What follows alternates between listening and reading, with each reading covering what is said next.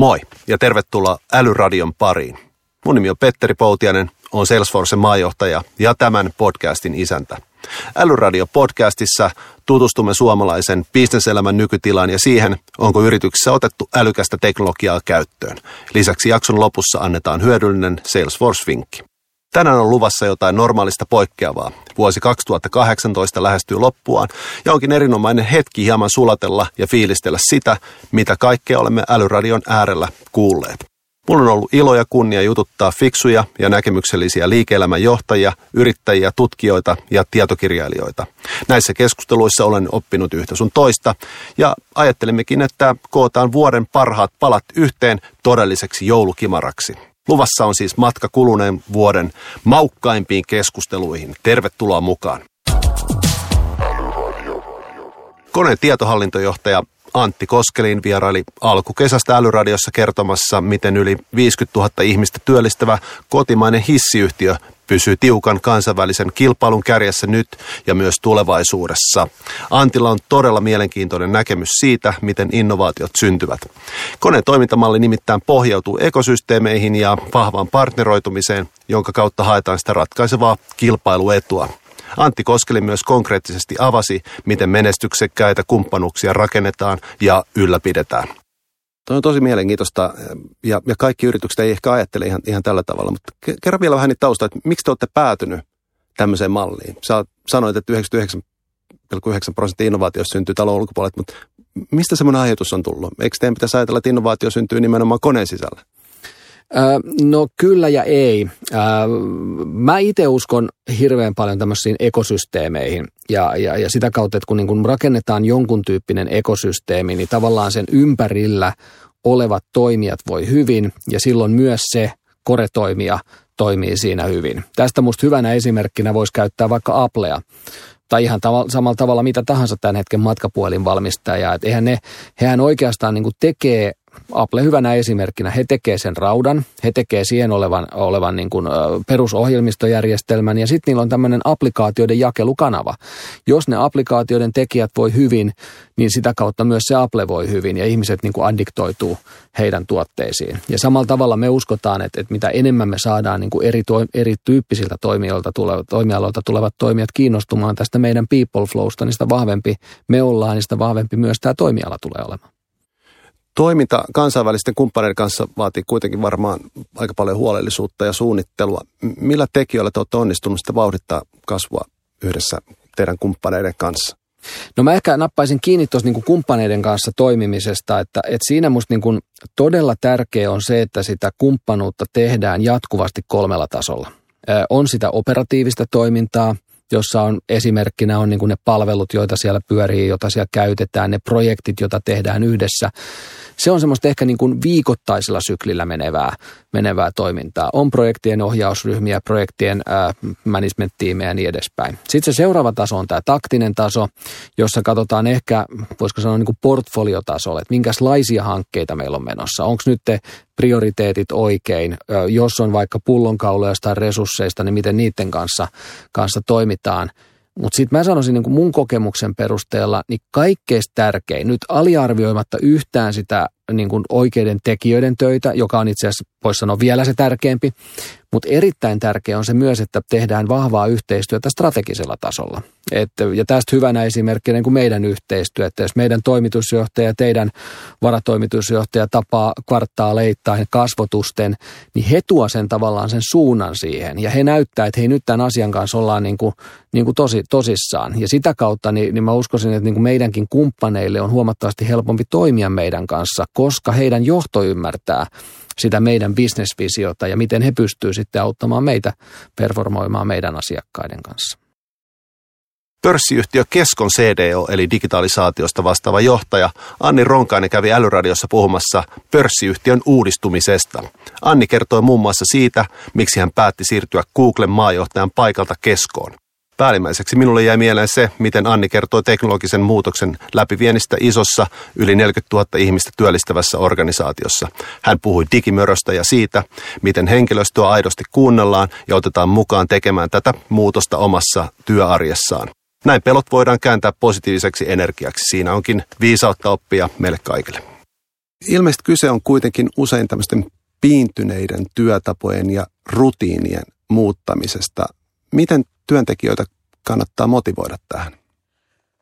Silloin 2015, kun tulin taloon, niin me tehtiin tällainen kysely meidän intrassa ihmisille, että miten ihmiset kokee, että, että tämä digitalisaatio vaikuttaa heidän työhönsä, että vaikuttaako se vähän, ei ollenkaan vai jotain, jotain, jotain siltä väliltä. Ja ne, jotka siihen vastas, oli kaikki yhtä mieltä sitä, että tulee merkittävästi vaikuttamaan.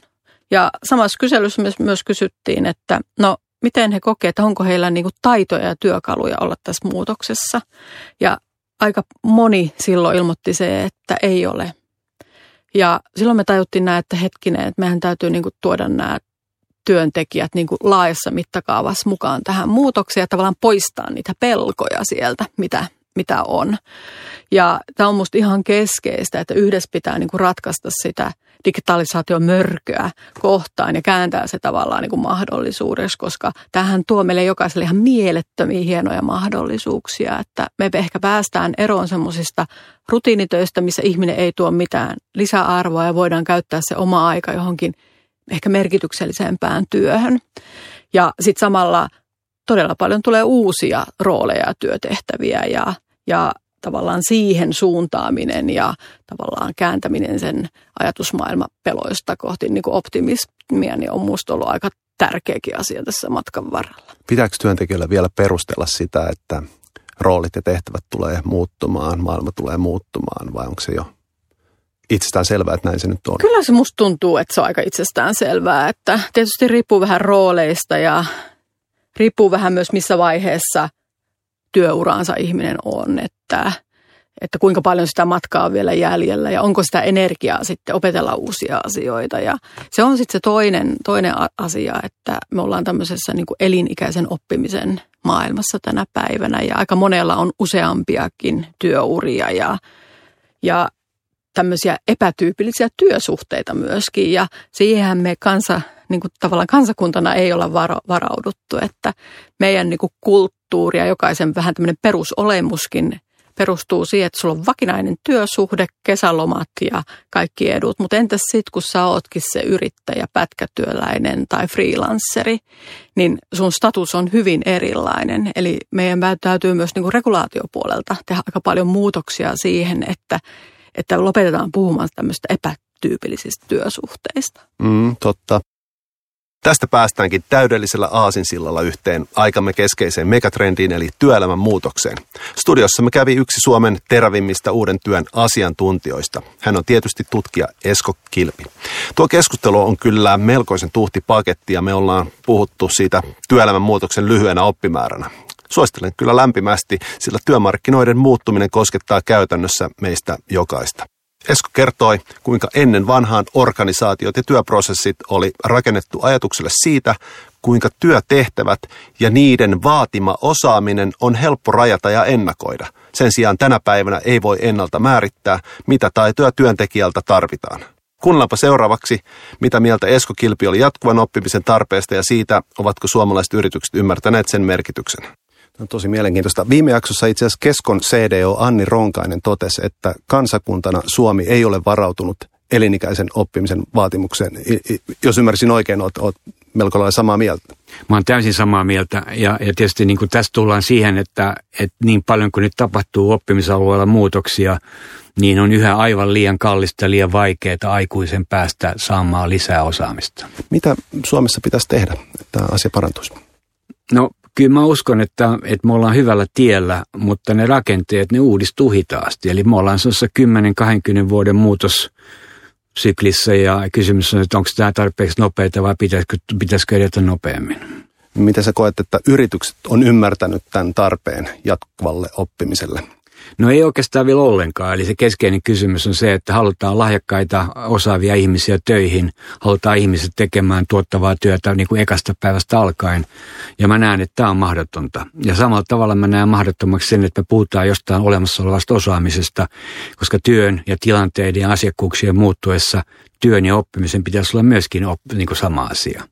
Eli työn täytyy olla sellaista, jossa on mukana reflektiivisiä rutiineja, toisilta oppimista, vuorovaikutusta ja ennen kaikkea niin kuin tavoitteellista pohtimista, millaisten kysymysten kanssa me ollaan tekemisissä, mihin kysymyksiin meillä on vastauksia ja mihin kysymyksiin meillä ei ole vastauksia. Tämä teema mietittää minua erityisen paljon, koska Salesforcella on jo oma Salesforce Academy. Siinä olemme kouluttaneet työmarkkinoilla kysyttyjä taitoja työttömille työnhakijoille. Esko, säkin olet ollut mukana tässä, mutta kun pohditaan yritystä koulutustoimijana, niin mitä pitää ottaa huomioon?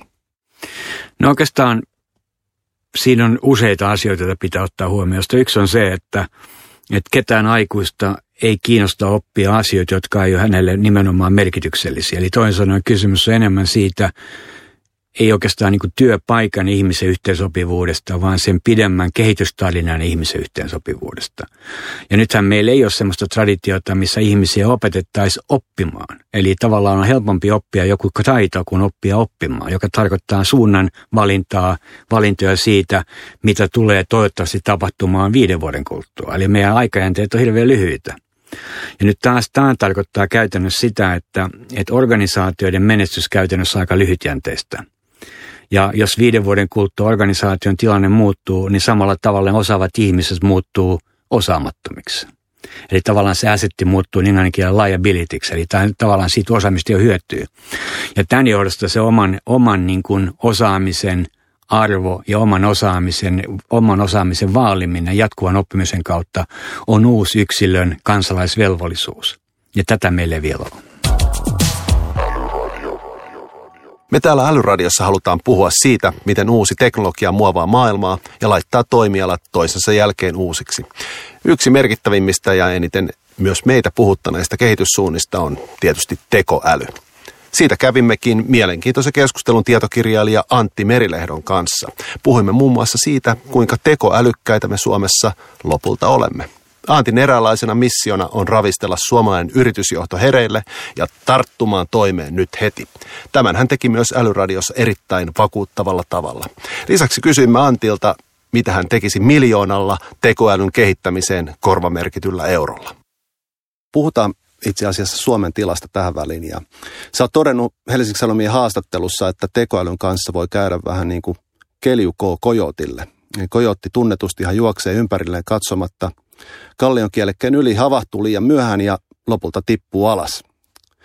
Sä oot sanonut, että ei olla vielä oltu tässä tilanteessa tippumassa kallion kielekkeellä, mutta hetken päästä näin voi käydä. Paljon tässä on vielä aikaa. On tässä monta tuntia vielä. Koska... Mä, mä, Kuinka monta? Mä, mä en tiedä, mutta siis mä, mut mä oon tosissani siitä, että kun siis myötätunnolla, että otetaan yritysjohtaja, joka on yli 50. Hän on tuntenut sen alansa ja ehkä kehitys on ollut paikoin semmoista, että, että tavallaan tämä menee eteenpäin tietyssä syklissä. Nyt niin kaikki nämä kliseet siitä, että muutos ei ole koskaan ollut yhtä nopea kuin nyt. Kyllä, mutta kun katsoo ympärille, niin – se, että menee vaan, no niin, hoidappa sinä tuosta tuo eh, big data kuntoon ja sinä siellä tekoäly. Kun nämä ei ole irrallisia asioita enää, niin on ymmärrettävä, että ihminen, ihmistä ahdistaa, koska hallinnan tunne katsoo, mä en ymmärrä, mistä puhutaan. Ja samaan aikaan, silloin alkaa nimittäin, sitten se katse menee alaspäin ja ti, alkaa tippuminen. Niin tässä kohtaa mä peräänkuuluttaisin, on se sitten omistajan suulla – ja myöskin niiden työntekijöiden suulla ja asiakkaiden, että mitä me voidaan tehdä meidän yrityksessä niin, että, että ei tule semmoista tiputusta, koska tämä Saku Tuomisen vanha kysymys, kun joku esittelee jonkun uuden, joo, onko tätä kokeiltu Ruotsissa? Niin se ei ole nyt hei relevantti kysymys, kun meillä on olemassa dataa kaikki ei muutu kolmen vuoden päästä. Jos me tullaan kolmen vuoden päästä tähän studioon, niin mä uskon, että tämä studio on edelleen tällainen ja me puhutaan mikrofoneihin. Tämä ei ole niin kuin ilmassa olevaa kaikua, mitä otetaan. Mulla on paljon huonoja esimerkkejä, sekin tuli nyt suoraan tuosta. Mutta pointti on siinä, että jokainen päivä, kun me ei tehdä koneoppimisen kokeilu olemassa olevalla datalla, niin me annetaan etumatkaa kilpailijoille. Mä oon laittanut välillä yritysjohtajat, kun me ollaan oltu pienissä workshopeissa – Mä oon laittanut kirjoittaa lapun. Minä, yritysjohtaja, tällä päivämäärällä toukokuussa, niin teen päätöksen, että meillä ei aloita koneoppimisen kokeiluja nyt, vaan ne aloitetaan joulukuussa tai vuoden päästä toukokuussa, koska silloin X, Y ja Z-tekijät ei ole enää tässä ja maailma on helpompi. Ja sitten nimi alle. Aika hiljasta porukkaa. Kerropa vielä tähän loppuun, että jos sulla olisi miljoona euroa ylimääräistä, ylimääräistä rahaa ja sä voisit laittaa sen johonkin tekoälyhankkeeseen, miten sä käyttäisit tätä rahaa? Onpa hyvä kysymys. Mm, mä perustaisin tämmöisiä tekoälypartioita, jotka kiertäis eri firmoja, nimenomaan tämmöisiä 20-50 miljoonaa vaihtavia firmoja, missä on, siellä on suuri, valtava potentiaali. Ja kävis siellä jeesaamassa se alkuun. Viettäisi kaksi päivää tämmöisen työleirin ja sitten tulisi viikon päästä, kahden viikon päästä ja, ja silleen, että saataisiin se toimintaan. Et nyt tässä on, mun tehtävä on puhua, mutta kuuntelija, jos olet päättäjä, niin sun tehtävä on toimia. Eli haluaisit kenties kloonata itsesi ja saada lisää, lisää keskustelua ja avustusta yritysjohdolle? Mä, mä, mä korjaan sen verran, kun mä en ole tekijä. Nyt siellä tarvitaan tekijöitä, niitä, jotka auttaa siihen, että miten se data putsataan, mitä koneoppimisen mallia käytetään ja mikä on siihen bisneksen se ennusteen tekeminen. Eli tämmöisiä patrulleja mä haluaisin kloonata. Hmm, kuulostaa mielenkiintoista. Tuossa on varmaan niin bisneksen paikka. Eikö he etsitä jostain miljoona? Tai kaksi.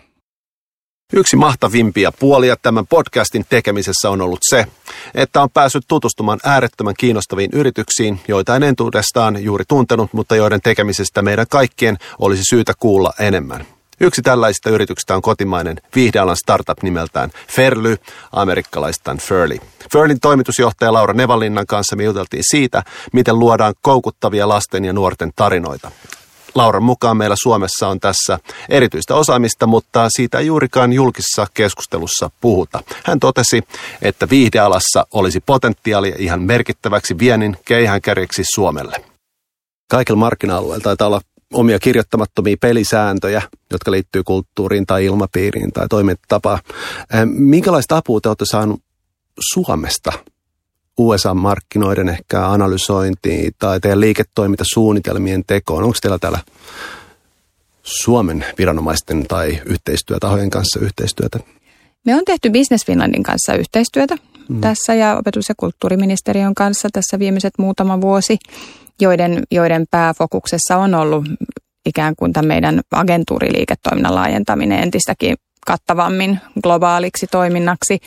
Ja siinä toki on saatu niin kuin sparrausapua siihen, että miten, miten meidän pitäisi toimia, mutta ehkä animaation puolella voin sanoa, että se on lähtenyt enemmänkin niin, että siitä kansainvälisestä verkostosta käsin ja sitä kautta, että niitä yhteyksiä on jo ollut. Ja sitten se on tullut myös semmoisen niin kuin keskustelun ja ihan kantapään kautta, että minkälaisia sääntöjä sitten esimerkiksi Pohjois-Amerikassa on, kun sinne lähdetään jotain myymään, niin, niin tota, se ei, voin sanoa, että se ei ole tullut täältä.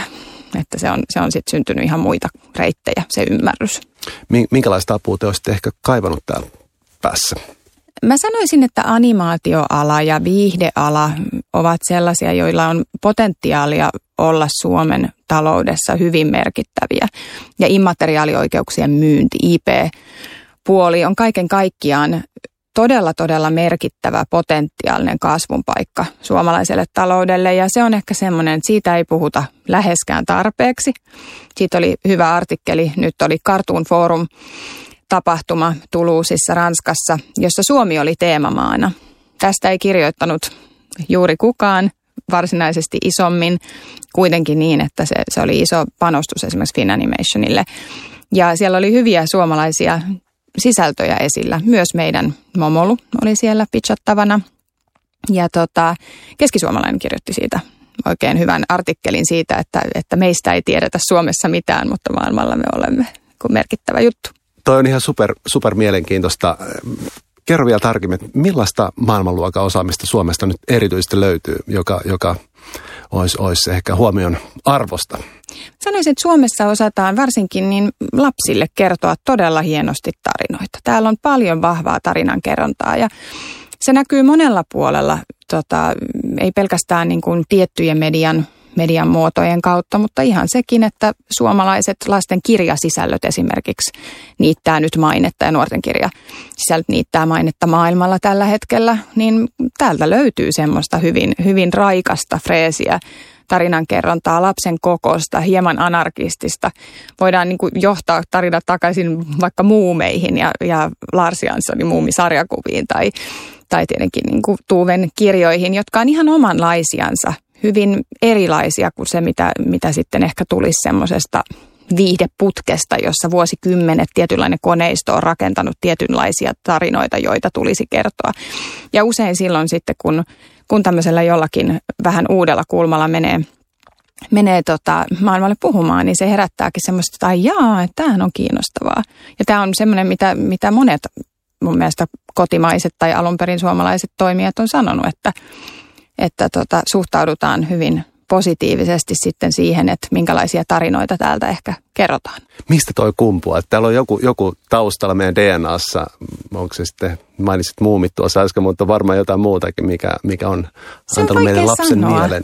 Musta tuntuu, että, että niin kuin se on ehkä semmoinen yleinen niin kuin, tietysti pohjoismainenkin juttu. Totta kai voidaan ajatella Nordic Noiria tietynlaisena esimerkiksi tämmöisenä jatko muotona siitä, että, että Pohjoismaissa kerrotaan tietyn tyyppisiä tarinoita. Sellainen tietty realistisuus ja sitten toisaalta semmoinen, semmoinen lämminhenkinen huumori. Musta tuntuu, että ne on sellaisia asioita, jotka varmasti yhdistää pohjoismaista tarinankerrontaa ja suomalaistakin. Mutta sitten tosiaan semmoinen tietty semmoinen vähän yllättävä, niin kuin quirky, outo, jonkunlainen sellainen hassu, hassu kulma, joka sitten tuodaan, tuodaan kaikkeen tarinankerrontaan ehkä suomalaiset peliyhtiöt on aika hienosti tuolla maailmankartalla ja, ja Rovio tietysti siellä mukana. Mutta toi on varmasti hyvä, mielenkiintoinen kulma, mitä me voitaisiin kaikki nostaa. Ja itse asiassa tässä kun miettii, miten se voisi uida eri toimialoille, tämä tarinan kertominen ja tämmöinen ehkä tietynlainen lapsen mielisyys, tietynlainen anarkistisuus, niin, niin voisi ehkä edesauttaa meitä brändäämään paremmin ja ole ehkä ylpeämpiä siitä, mitä me osataan ja mitä me tehdään. Ohjelmiston robotiikka on teknologia, jolla on merkittävä potentiaali automatisoida rutiinitöitä jo nyt. Tekniikka on täysin kypsä käyttöön otettavaksi monilla aloilla ja olikin ilo kuulla, että verohallinnossa ollaan oltu hyvin hereillä. Verohallinnon ICT-kehitysyksikön johtaja Mikko Laakso oli Älyradion ensimmäinen julkishallinnon edustaja ja hän avasi seikkaperäisesti sitä, miten hyvin yksinkertaisen demon kautta saatiin johto sitoutettua mukaan ja ohjelmistorobotiikan hankkeet liikkeelle. Juuri tällaista ketteryyttä Suomessa kaivataan niin yksityisellä kuin julkisellakin puolella. Yksi erittäin kiinnostava kehitysprojekti teillä on ollut ohjelmistorobotiikka ja sen käyttöönotto, eikö vaan? Kyllä. Ymmärtääkseni teillä on aloitettu ohjelmistorobotiikkaan tutustuminen jo vuonna 2015, mikä on itse asiassa tosi varhain. Ja ennen kuin mennään siihen, että mitä ohjelmistorobotiikka on, niin osaatko kertoa, että millä tavalla se eroaa nyt esimerkiksi tekoälystä? Mitä, mitä tällä tarkoittaa? No tekoälystä sen erottaa ainakin se, että, että, että ohjelmistorobotiikassa ei käytetä mitään tällaisia oppimisalgoritmeja, neuroverkkoja ja muita, vaan, vaan sille ihan niin kuin perinteisessäkin ohjelmoinnissa ja tietotekniikassa, niin syötetään sääntöjä ja kerrotaan, miten toimitaan tilanteissa, joissa tietyt arvot on jotakin tai, tai näin poispäin. Että et siinä ei ole tällaista omaa itse kehittyvää päättelyä lainkaan, vaan se on, se on kaikki ennalta määrättyä ja, ja robotille käskitettyä. Miksi te lähditte tutkimaan tätä ohjelmistorobotiikkaa jo silloin muutama vuosi sitten? No siinä oli se tavallaan ajatus, että, että me tiedostettiin ja tunnistettiin, että meilläkin on paljon rutiinitöitä, joita meidän asiantuntijat joutuu tekemään, kun ne tekee verotusta. Ja, ja jotta he voisivat keskittyä sit siihen oleelliseen, siihen asiantuntijuutta vaativaan ää, niin kuin tulkintaa ja, ja, ja päättelyä ja näin poispäin, niin ajateltiin, että, että ja tiedettiin ja kuultiin, se oli tavallaan se lupaus, mitä annettiin, että, että tämmöisiä rutiineja voisi automatisoida ohjelmistorobotiikalla ehkä kevyemmin kuin perinteisillä tietojärjestelmäprojekteilla ja, ja ihan siltä pohjalta lähettiin. Ja senkin voisi sanoa vielä, että 2015 me tosiaan niin kuin innostuttiin siitä ajatuksesta, että mitä se olisi tässä niin kuin verotuksen toimittamisessa ja meidän niin kuin virkailijoiden arjessa. Mutta sitä ennen me oltiin jo kyllä käytetty ohjelmistorobotiikkaa meidän testausautomaatiossa, eli ihan teknisissä töissä aika paljon. Et meillä oli niin kuin se ymmärrys ja tietämys siitä, että sillä pystyy tämän tyyppistä rutiinia hyvin automatisoimaan. Eikö niin, että tämän päivän oppien mukaisesti te lähditte liikkeelle nimenomaan kokeilemalla ja pilotoimalla? Oliko se vaikea myydä tämmöistä niin kehitysprojektia talon sisällä ylimmälle johdolle esimerkiksi? No siinä edettiin vaiheittain. Joo, meillä on tämmöinen kokeilukulttuuri hyvin vahvasti, kun halutaan tietysti olla vastuullisesti, vastuuntuntoisesti käyttää niitä verorahoja. Niitähän meidän toiminta katetaan verorahoilla, niin, niin kokeille lähdettiin liikkeelle ja, ja meillä oli semmoinen ajatus siinä, että, että me niin kuin ensiksi käydään läpi, että, että onko siitä mihinkään. Me tehtiin ihan pieni demo, y, ihan yksinkertainen asia ja, ja se näytettiin sitten johdolle ja siitä johto totesi sitten, että, että tämä on ihan ok ja tätä voi, voi lähteä niin kuin miettimään lisää. Ja sen jälkeen me tehtiin tämmöinen niin kuin, ö, feasibility study oli sen nimi, mutta tämmöinen, että kuinka hyvin se soveltuisi verohallintoon. Eli käytiin prosessiomistajien kanssa läpi, kerrottiin vähän, että mitä ohjelmistorobotiikka voisi auttaa, minkälaisissa tehtävissä ja kerättiin eri prosessiomistajilta näkemyksiä heidän omista prosesseista. Ja yhtäkkiä meillä oli niinku semmoinen reilu sata tapausta, mitä me oltiin saatu ylös. Ja arvioitiin niitä, että minkä verran niihin menee henkilötyövuosia ja, ja kuinka niin kuin robotisoitavissa ne voisi olla. Ja tehtiin sen perusteella semmoinen päätelmä, että tästä on hyötyä ja lähdettiin kokeilemaan sit niin, että, että päätettiin lähteä tekemään proof of concepteja eli kokeiluja. Onko sulla jotain esimerkkejä hyvistä onnistuneista ohjelmistoroboteista, jotka tälläkin hetkellä kenties No joo, eli me, me päätettiin sen noin sadan listalta sitten, rankattiin kolme, kolme tapausta, jotka tehtiin tämmöisiksi kokeiluiksi ja, ja kilpailutettiin se niin, että, että, että kolmelta eri toimittajalta hankittiin ja kolme eri teknologiaa. Että saatiin vähän niin kuin ymmärrystä siitä, että, että minkälaista tekemistä tämä on eri, eri tuotteilla. Ja ne kokeilut, mitä me tehtiin, yksi, yksi oli tämmöinen varainsiirtoverotukseen liittyvä, että kun tehdään kiinteistökauppoja, niin niihin liittyy semmoista kahden järjestelmän välillä tapahtuvaa kopipaste, kopioitiin tietoa järjestelmästä toiseen ja, ja jotta sitten voidaan siellä myöhemmissä tota noin, vaihe, prosessin vaiheessa automaatiolla tai virkailijoiden toimesta tehdä sitä laskentaa. Ja sitten verotarkastajien käyttöön tehtiin sellainen, että heidän tarkastuksissaan he tutkii usein ajoneuvotietoja ja, ja tehtiin semmoinen robotti, joka käy hakemassa ne automaattisesti. Ei tarvitse mennä itse sinne verkkosivulle ja, ja siellä rekisteritunnuksilla tai henkilöiden nimillä haiskella, vaan robotti käy tekemässä koko sitä tarkastusta varten kaikki tiedot Exceliin valmiiksi. Ei tarvitse sitä Excelistä selailla. Ja, ja, ja kolmas, mikä kokeiltiin, nämä kaikki siis oli onnistuneita ja ne on kaikki tällä hetkellä tuotannossa, niin kolmas oli sitten myöskin vähän tarkastuksiin liittyvä asia, eli tämmöisen kuulemiskirjeen lähettäminen, kun oli, oli tarkastus tehty, niin robotti lähetteli sitä automaattisesti ja pyysi, pyysi sitten reagoimaan, reagoimaan niihin tuloksiin. Tämmöisiä me on rakenneltu. Onko jotain ohjelmistorobotikokeilua, mikä olisi mennyt täysin pieleen? Ei ole tällä hetkellä vielä. Että se johtuu varmaan siitä, että, että meillä oli varamista valita ja aika huolellisesti niin kuin arvioitu ne, että mitä hyötyy ja mitä, mitä tehtäisiin. Mutta tällä hetkellä ei ole vielä mitään epäonnistumisia tapahtunut. Viimeisenä, mutta ei missään nimessä vähäisimpänä, haluan nostaa menneistä jaksoista esiin keskustelumme Googlen maajohtajan Antti Järvisen kanssa. Antti kertoi, kuinka yksi hänen tärkeimmistä missioistaan on auttaa kotimaisia yrityksiä menestymään. Hänellä onkin hieno näköala paikka juuri siihen, miten uusia mahdollisuuksia on otettu Suomessa käyttöön. Antin näkemyksen siitä, miten suomalaisten yritysten on syytä siirtyä takapihalta etupihalle, on helppo yhtyä. Kuunnellaanpa, mitä hän tällä tarkoitti. Puhutaan vähän suomalaisten yritysten kyvykkyyksistä ja Googlella te olette tehnyt tämmöisen tutkimuksen, jossa karttiin suomalaisten suuryritysten digitaalisia valmiuksia ja tämän tutkimuksen mukaan puolella kotimaista suuryrityksistä on, on datastrategia. Ja tavallaan tuntuu aika hälyttävältä, kun miettii, että joka paikassa datasta puhutaan uutena öljynä ja, ja se, se niin arvo nostaa yhä korkeammalle korkeammalle, niin millä tavalla näitä tutkimustuloksia esimerkiksi tuosta näkökulmasta pitäisi tulkita? Ollaanko Suomessa hyvässä jamassa vai, vai pitäisikö olla vähän huolissaan? Kyllä meidän, meidän pitää olla ehdottomasti huolissaan Suomessa, että tota, meillä on korkea teknologiaosaaminen ja meillä on muistaakseni eniten valkokaulustyöläisistä insinöörejä suhteessa työssä käyvään väestöön, kun, kun verrataan länsi-eurooppalaisiin maihin, mutta tuntuu, että se fokus on hyvin pitkälti niin sanotuissa takapihan teknologioissa. Eli me ollaan hirmu hyviä logistiikkakeskusten kanssa, me ollaan hirveän hyviä prosessien ja toiminnanohjausjärjestelmien kanssa, me ollaan hirmu hyviä oltu automatisoimaan meidän tehtaita ja niin edelleen.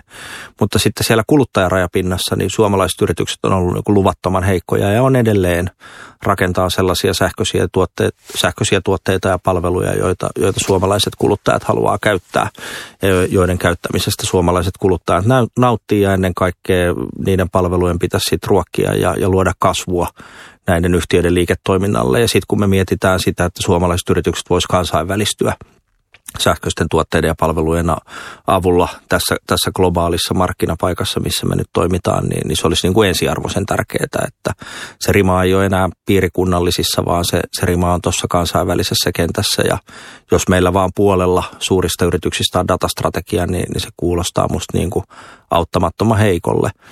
Että kyllä niin kuin ylimmän yritysjohdon pitäisi tietää, että mitä ne sillä datalla tekee, kehittääkö ne uusia palveluja tai parempia palveluja, mihin palveluihin ne sen tekee, parantaako ne tuottavuutta, hakeeko ne sillä kasvua ja, ja tota, miten ne voi tehdä sillä lisää myyntiä ja niin edelleen. Niin siellä on paljon sellaisia kohtia, jotka on vielä, vielä pimennossa.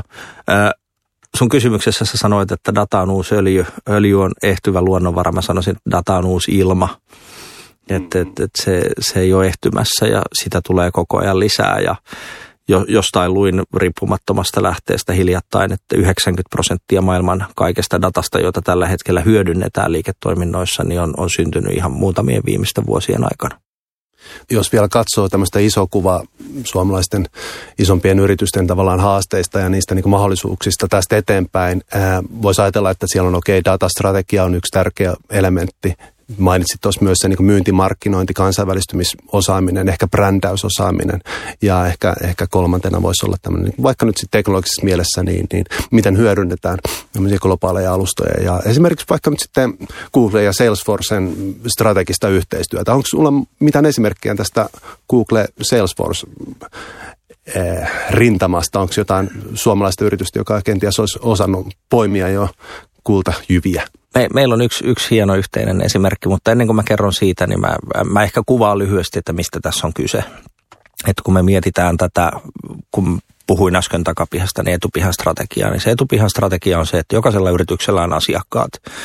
Ja me ollaan aika pitkään tiedetty, että, että tunne asiakkaasi on se kaikista tärkeä, ja sehän on se, missä, missä te olette hyviä Salesforcena, te olette kehittänyt maailmanluokan työkalun siihen asiakkuuden hallintaan ja, ja, ja niiden asiakkaiden arvon ymmärtämiseen. Meillä on maailmanluokan analytiikkajärjestelmät, meillä on paljon Googlen yleisödataa kuluttajista ja käyttäjistä, ja sitten jokaisella yrityksellä on omat verkkosivut, omat verkkopalvelut, jossa kuluttajat käy ja sitten on vielä kolmansien osapuolien verkkokävijöitä.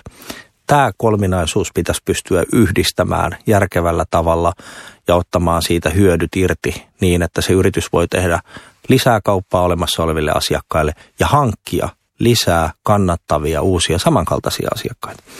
F-Secure on, on hieno esimerkki suomalaisesta yrityksestä, joka on nyt hyödyntänyt sitä, että Googlella ja Salesforcella on yhteistyö jossa, jossa Salesforce pystytään sovittamaan yhteen Google Analyticsin kanssa ja sitten sen jälkeen lähdetään sieltä kansainvälisiltä markkinoilta niillä kyvykkyyksillä, jotka meidän teknologiat tarjoaa, niin hankkimaan lisää kannattavia asiakkaita Salesforcelle. Ja mä uskon vahvasti, että se myös näkyy heidän myyntiluvuissa ja se näkyy heidän pörssikurssissaan, että miten he on lähtenyt uutta mahdollisuutta hyödyntää.